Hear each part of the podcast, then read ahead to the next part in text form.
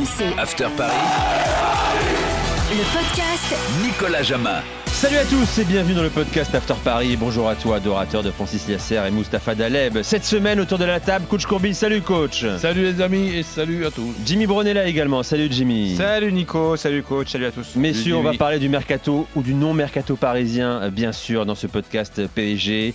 Leonardo est-il un mauvais vendeur? Oula, vaste question. Coach, tu vas te mouiller. hein. T'as un avis tranché Oh là-dessus. bah évidemment. Mais à 15 jours de la réception du Real en Ligue des Champions, on va faire un point sur l'état de forme du PSG. Faut-il être inquiet Et on partira, bien sûr, de l'évaluation de ce PSG Nice. Paris sorti en Coupe de France au tir au but par le deuxième de Ligue 1. C'est parti. qu'il est top, top, top, top. Il est top professionnel. Et on commence par le taulier. Ça te fait sourire. Il te manque, hein, Thomas Tourel, un peu. Ah oui. T'aimais bien, hein Ah, je trouve Ton très sympa. Il parlait français, lui, au moins. Oui. Eh oui. Eh oui. Ben oui. Alors, commençons. Quel est votre taulier sur ce PSG Nice? Si vous en voyez un, vous en voyez un, bien sûr. Coach, Taulier sur euh, sur les 90 minutes, hein, pas sur la Ouais, séance de tir au but. hein. au, au Paris Saint-Germain Ouais. ou à Nice. Au Paris Saint-Germain, c'est le podcast euh, Paris, là, coach. Sin- Sincèrement, je vais dire allez Kipembe qui peut-être avec euh, cette présence de, de Ramos euh, s'améliore. Mon cher Jimmy, ton taulier.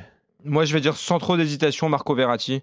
Parce que c'est le seul en fait qui, qui courait sur le terrain, c'est le seul qui proposait, qui, qui allait. euh, on l'a- vu surpasser ses fonctions en fait. Le dépassement de Mais- fonction de Verratti est devenu assez incroyable au PSG. Il n'y a plus que lui en fait. Il fait des 1-2 avec Messi, il récupère les ballons, il se projette, euh, il fait des appels en profondeur même. Il a même failli Il frappe un- également. Il frappe dans le désert parisien, Non, dans, la- dans le désert de l'animation offensive parisienne. euh, Il n'y a que Verratti pour moi qui a Sur les ressorti. 45 premières minutes, il courait dans tous les sens. Il était seul à impulser un pressing. ouais. Icardi suivait pas, personne suivait.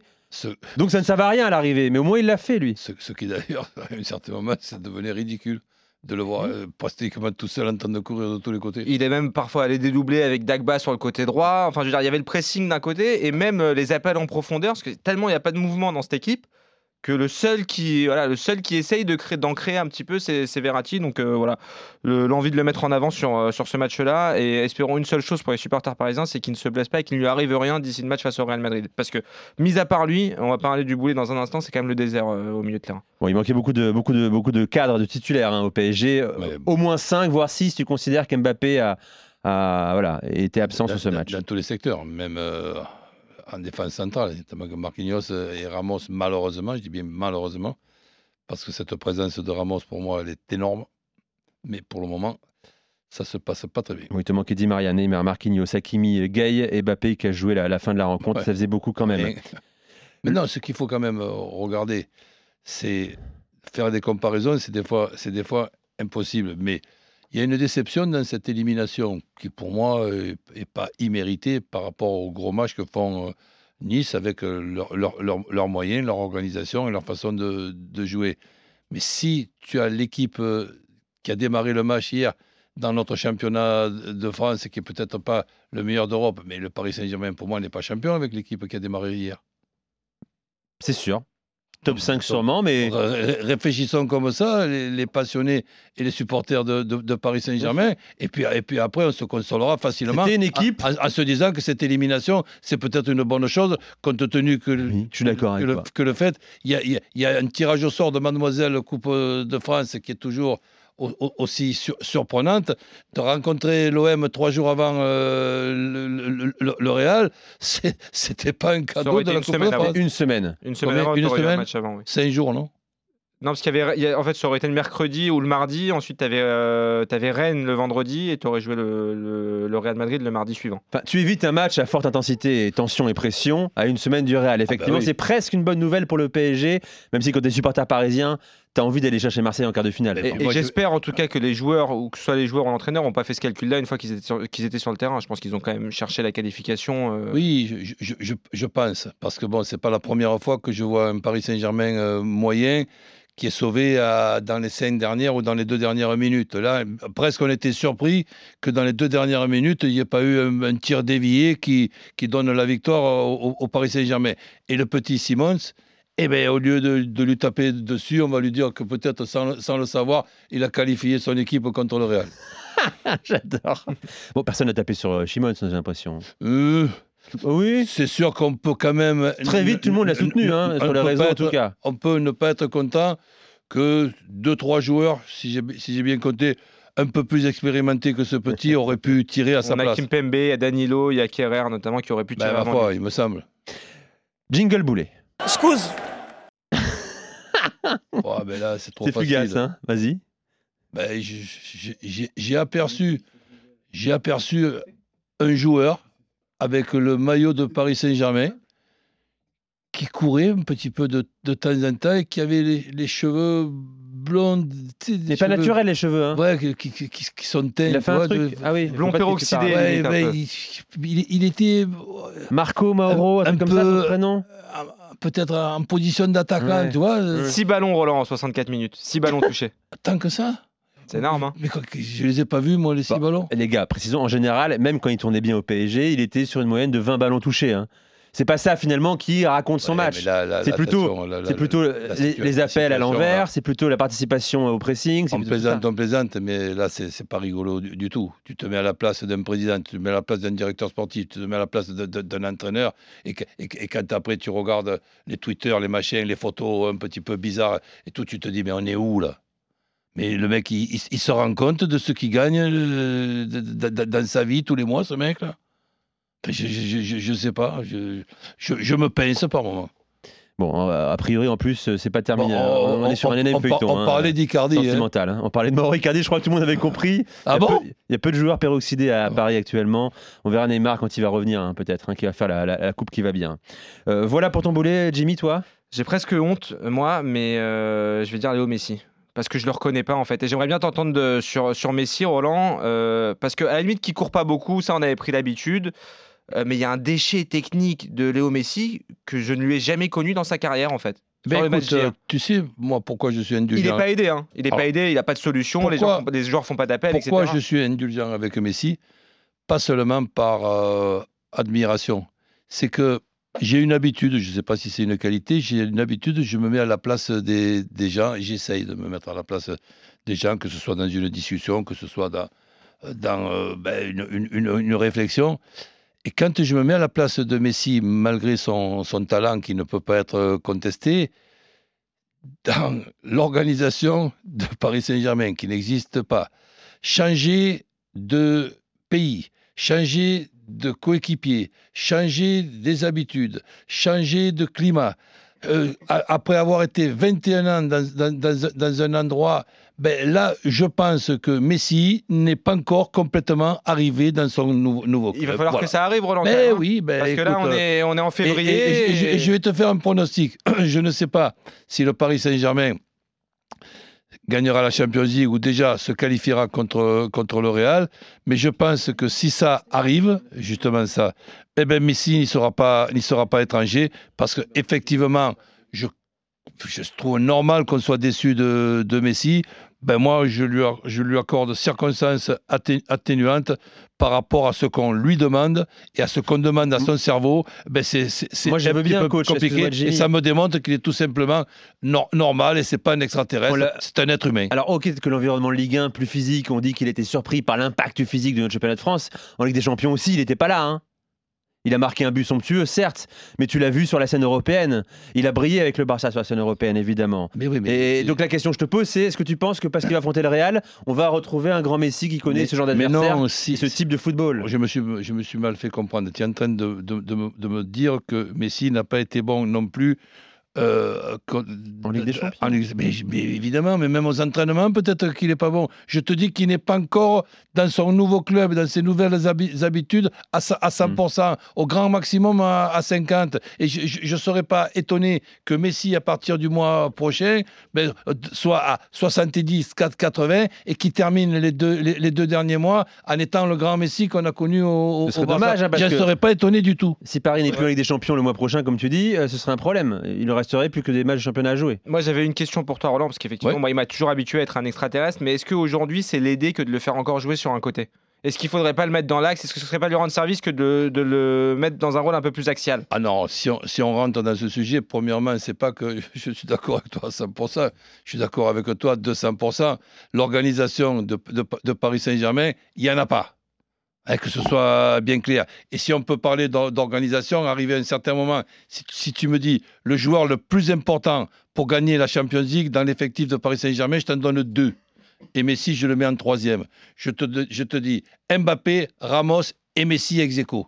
Allez, donc pour, pour, pour moi, l'organisation, pour, pour avoir ces couloirs qui sont redoutables, trois, trois arrières centraux, et, et- et ensuite de jouer en 3, 4, 2, 1. Et, et dans, dans les 2, 1, il y a évidemment Messi dans l'un des deux. Et après, et, après une, une- une pointe.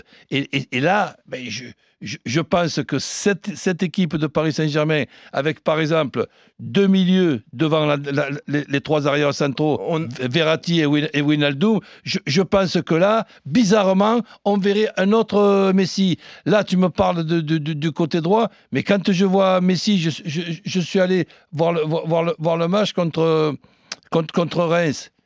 Mais il, c'est- il- il- regarde à droite, à gauche, il n'a pas du tout ses repères. Parce que de repères, il n'y en a pas. Donc le mec qui cherche des repères, il n'y en a pas. C'est difficile de les trouver. Il n'y en a pas.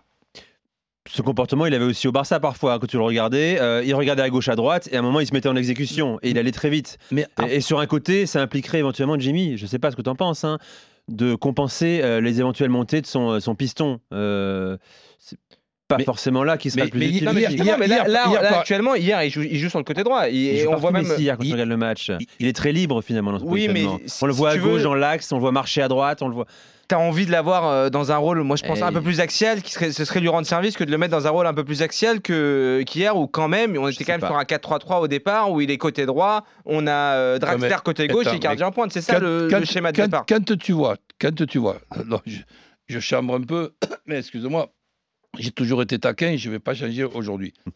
quand tu vois, hier, cette équipe jouer, tu te mets à la place de Messi. D'un coup, il lève la tête, il te voit arriver un Verratti, tchou, tchou, tchou, qui sont de tous les côtés. Il se, il se tourne, il voit euh, le premier partenaire. il- Devant le micro. le premier partenaire, il, il- il- il est à 20 mètres. Il y a un changement. Il se dit tiens, bon, il va y avoir un changement. Là, je vais certainement passer en retrait du numéro 9. Il va rester Icardi parce qu'on ne sait jamais. Il peut y avoir quand même un centre avec une tête d'Icardi. Non, c'est poste pour poste. Et on met Mbappé en pointe.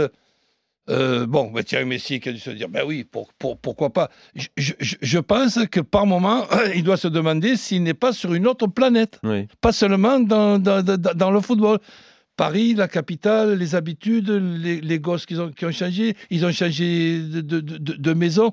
Euh, sincèrement, il, est là, il regarde en haut, à, droite, il se pince, il dit Ah merde, c'est vrai, je suis sur un terrain de, football où je suis. À Paris, Paris Saint-Germain. Mais, c'est une équipe de, de- football, ça c'est une organisation. On, joue en quoi? En 4, 1, 3, 4, 5, 12. C'est- compliqué, les amis. Non, mais c'est intéressant ce que tu dis, effectivement. Donc, on, on le rappelle, le 15 février, PSG Real, huitième de finale aller de Ligue des Champions. Euh, Neymar, les infos, pour l'instant, deux mois sans jouer. Il a repris la course, il n'a pas touché le ballon, Jimmy, hein, c'est bien ça. C'est hein. ça, euh, il reste optimiste pour euh, lui. Son grand objectif, c'est évidemment de, de jouer euh, contre le Real Madrid. Après, il faudra voir l'état dans, le, dans lequel il sera, mais on, on est optimiste du côté du Paris Saint-Germain de l'avoir à minima dans le groupe pour, euh, pour le PSG Real le, le 15 février. Ça arrive vite. Et, et autre chose aussi, pour en revenir à, à Messi au Paris Saint-Germain, rencontrer Nice, c'est pas un cadeau. Bien sûr. Oui, et ce bloc niçois. Euh, et notamment Todibo tout. qui a été excellent euh, face, à- Ouf. face, face au PSG. Raison. Euh, concernant le mercato, messieurs, donc rien. Walou. Zéro, ni arrivée, ni départ. On a eu la confirmation également, peut-être que Leonardo est un mauvais vendeur, coach. hein. Et, et Jimmy, zéro départ d'un PSG qui doit pourtant dégraisser aussi. Ouais, mais tu vois, si tu, si tu veux, c'est c'est pas le chien qui se mord la queue, c'est quelque chose de, de- de logique. Je ne vais pas apprendre à Leonardo ce qu'est le, le- le commerce à partir du moment où tu achètes. Quand tu es Paris Saint-Germain et que tout le monde est au courant. Et c'est pas le- seulement pour Paris Saint-Germain, pour les clubs qui sont riches, les prix ne sont pas les mêmes. Les, les salaires des joueurs ne sont pas les mêmes. Donc pour les, pour les acheter, eh ben, ok, tu arrives à trouver des, des solutions parce que le chèque, il est presque illimité. Plus facile Mais, mais- évidemment que- pour, pour les revendre, c'est compliqué. Moi, je vais juste faire un petit comparatif avec l'époque de Dantero Henrique. J'ai les, j'ai les joueurs sous les yeux là. Dé- En. 2017-2018, Augustin qui part pour Leipzig, 16 millions d'euros. Aurier à Tottenham, 25 millions. Matuidi à la Juve, 25 millions. Lucas Moura à Tottenham, 30 millions. D'accord? La saison suivante, Guedes part à, Valence 40 millions d'euros, Pastore à, à la Roma 25 millions. C'est des joueurs qui avaient des gros contrats au Paris Saint-Germain. Berchiche part à Bilbao 24 millions d'euros. Hudson Edouard 10 millions d'euros au Celtic Glasgow. On arrivait quand même à vendre. Euh, Leonardo arrive en 2019-2020. Il arrive en juin 2019. Le- les départs, Santero qui, les avait encore gérés, il les a juste finalisés. Lo Celso à 22 millions d'euros qui part au Betis. Diaby qui part pour 15 millions. Nkunku pour 13 millions. Depuis ces transferts-là, donc qui avaient été amorcés, ces départs-là par Antero Henrique, depuis le retour de Leonardo, euh, j'ai quoi? J'ai Moussa Sissako la saison dernière, Standard de Liège 400 000 euros, et j'ai euh, Mitchell Baker à Leverkusen pour 7 millions. Et c'est tout. Sinon, c'est que, des, sinon, que des prêts ou des départs libres. À un moment donné, Roland, je veux bien qu'il y ait des gros salaires, mais il faut aussi avoir un réseau, il faut pouvoir avoir ses entrées dans des clubs différents, il faut pouvoir. euh, c'est, c'est un talent aussi, ça, ça fait partie du métier de directeur sportif que de savoir bien vendre. Et c'est pas une qualité qu'a Leonardo. Allez, je te, je te rejoins peut-être, mais les- parmi les exemples que tu donnes, à 80%, ils sont bons. Mais si, par exemple, on parle d'un concours, c'est comme si, là, les, les 3-4 jeunes qui sortent là, de, Paris Saint-Germain, tu arrives à, les vendre. Ben, évidemment, ils sont faciles à, à- vendre. Ils n'ont pas encore eu les gros salaires. Et, je trouve qu'un concours vendu 15 millions euh, d'euros, je trouve que c'était une bonne vente à l'époque, même si aujourd'hui, Mais pas tu peux- que, tu peux coach. avoir- Regarde, même Berchiche. Tu peux avoir des regrets. Euh, Je t'ai Combien pas, t'ai pas parlé que des jeunes, mais un, euh, un joueur comme Berchiche, il sort à, à Bilbao pour 24 millions. Pastore, oui. qui était déjà en Oui. difficulté, il sort pour 25 millions à la Roma. Guedes, 40 millions à Valence. Eh Il y a oui. eu des transferts qui ont été faits. Il y a eu des départs qui se Un sont, bon euh, gestionnaire, c'est quelqu'un qui achète bien et qui vend bien aussi. Quoi. Et puis rien n'interdit au Paris Saint-Germain de faire comme d'autres le font, notamment le, le Real Madrid, c'est leur spécialité de mettre des clauses de rachat sur des joueurs. Tu peux vendre, euh, tu peux vendre un jeune, tu peux prendre le risque de vendre un jeune. Là, il y avait le, dé- il y a le départ notamment de Dina Ebimbe qui a capoté pour euh, de- d'obscures euh, histoires de clauses, de d'options d'achat. Voilà, on a négocié un certain montant avec les Verkusen, on s'était mis d'accord. Finalement, euh, Leonardo a réclamé un peu plus. euh, au final, il n'est pas parti le joueur. Ils, ils ont voulu l'envoyer à 3 hier. Tout à fait. Et finalement, il a fini par ne pas prolonger son contrat. Et tu vas peut-être perdre encore un nouveau jeune avec euh, Dina Bimbe. Là, c'est compliqué. C'est compliqué. Et n'oublions pas aussi que le, un, un joueur comme Kurzawa, par exemple, je donne son exemple, c'est sous Leonardo qu'il a prolongé son contrat. Donc Oui, il faut voir aussi, il faut euh, réfléchir en termes de stratégie de J'ai long terme. J'ai appris le salaire, effectivement, j'étais surpris. Après, on peut comprendre, on Bon. peut se mettre à la place des joueurs, Roland. Et Ben Il pas faut dire aussi que partir, il faut dire aussi que euh, depuis que Leonardo est arrivé, les règles du fair play financier ont été assouplies et qu'il y a peut-être moins d'urgence dans son esprit à vendre que sous Antero Henrique, qui était beaucoup plus sous pression quand même pour entrer dans les clous. Absolument, mais tu aurais pu satisfaire ton entraîneur, Mauricio Pochettino, qui désirait Tanguy Ndombele, ça on le sait, on, on le dit et on le répète. Lé- Léo n'en a jamais voulu, c'est ce qu'on sait aussi. C'est un, problème. C'est- voulu. C'est toujours le même problème. C'est le même problème qu'il y a eu avec Thomas Tuchel qui est parti parce que finalement ça se passait mal avec Leonardo. C'est le problème. euh, Enfin, c'est un problème récurrent au Paris Saint-Germain. C'est dur cette relation entraîneur-directeur sportif. C'est sûr. Mais c'est pas, c'est pas simple du tout. Voilà pour ce podcast After Paris. Merci pour toutes ces infos, Jimmy. C'était très intéressant, très clair. Tu nous as assommé de tes arguments implacables. Merci, coach, également. Ton analyse Salut, de bravo Jimmy. l'intégration de Messi en France. hein. Bah écoute, euh, excuse-moi d'être son avocat. Il y a un petit billet à prendre quand t'es l'avocat de Messi, à mon avis. Allez, à très vite pour un prochain podcast After Paris. N'oubliez pas de vous abonner au podcast et de les noter également sur toutes les plateformes de téléchargement. Bye bye. RMC, After Paris, le podcast. Nicolas Jamin.